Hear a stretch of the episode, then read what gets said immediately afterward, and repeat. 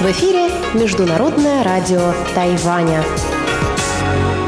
Здравствуйте, дорогие друзья! Вы слушаете Международное радио Тайваня в студию микрофона Чечена Кулар.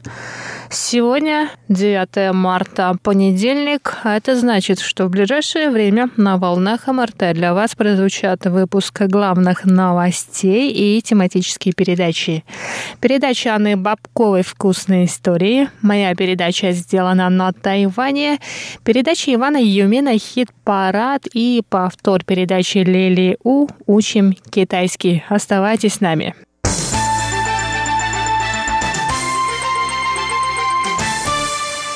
А сейчас главные новости сегодняшнего дня. Министерство иностранных дел Китайской Республики Тайвань повысило вчера уровень угрозы безопасности для поездок в Москву до оранжевого.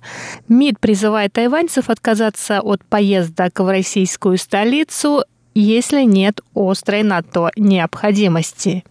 Министерство иностранных дел Тайваня приняло решение повысить уровень угрозы безопасности в отношении Москвы на фоне быстрого роста числа заболевших коронавирусом в столице России.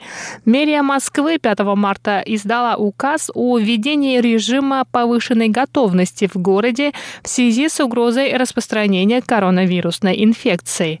Пассажиров, прибывших из потенциально опасных западных стран в Москве ожидает карантин или самоизоляция в течение двух недель. В Министерстве иностранных дел Китайской Республики Тайвань считают, что новые карантинные меры, принятые в Москве, могут отразиться на планах тайваньских туристов. Кроме того, двухнедельный карантин может стать причиной превышения срока нахождения на территории России по визе. Тайваньское дипломатическое ведомство использует четырехцветную шкалу и угрозы безопасности поездок в другие страны. Согласно классификации МИДа, красный уровень высший, за ним следует оранжевый оранжевый, желтый и серый.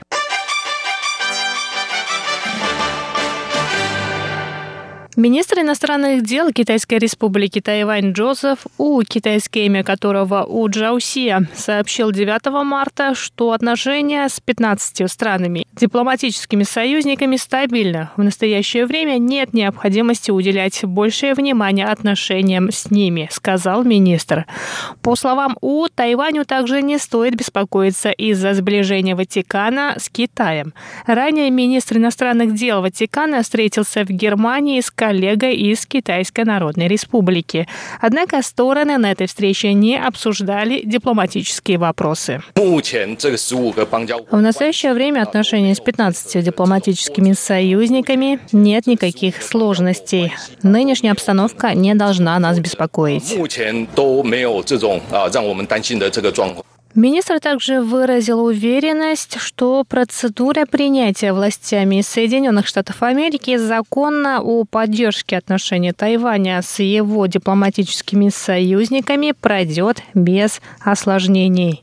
Кроме того, Джозеф У согласился с предложением одного из депутатов законодательного юаня пригласить на Тайвань членов Всемирной организации здравоохранения.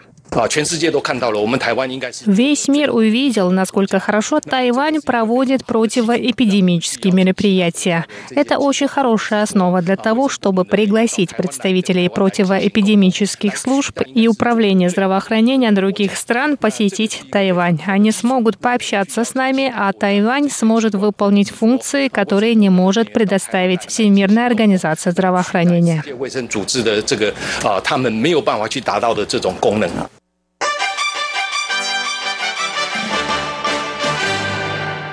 Президент Китайской республики Тайвань Цай Инвэнь сообщила сегодня, 9 марта, что начиная с этой недели общий объем производства медицинских масок достигнет 10 миллионов в день. Она поблагодарила работников заводов, которые производят необходимые в настоящее время маски. По словам Цай, меры, принятые правительством еще в начале эпидемии нового коронавируса в мире, позволили Тайваню стать примером для других стран. Дополнительные 60 линий для производства масок уже начали работу. К концу марта будут установлены еще 30 производственных линий. На этой неделе объем производства масок, сделанных на Тайване, достигнет 10 миллионов в день. Если мы посчитаем выходные, то средняя производительность достигнет 9 миллионов 200 тысяч масок в день. Я выражаю особую благодарность всем, кто производит маски. Во время борьбы с эпидемией мы должны показать всю мощь промышленности, объединиться, работать днем и ночью, чтобы защитить Тайвань.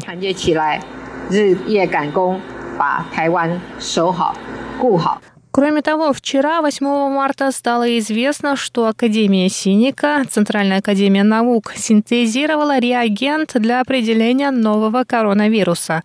Эта тест-система позволит сократить время постановки диагноза с 4 часов до 15 минут. Новый реагент проходит необходимые проверки, после чего необходимо получить лицензию для его применения. Глава Академии наук Ля Дзюньджи выразил опасения, что эти процедуры не будут пройдены до 1 апреля. Однако, по его словам, эти системы понадобятся в будущем.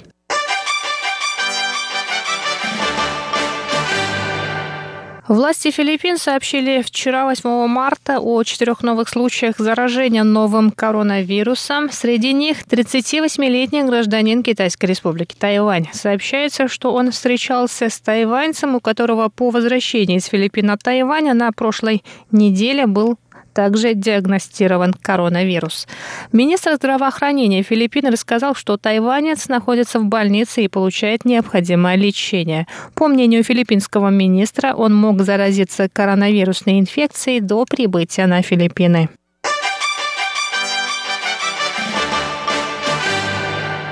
Китайский институт инженеров Тайваня провел исследование и выяснил, что лишь 13% всех инженеров на острове женщины. Результаты опроса также показали, что женщинам-инженерам приходится трудиться больше своих коллег-мужчин, чтобы получить признание и повышение на работе.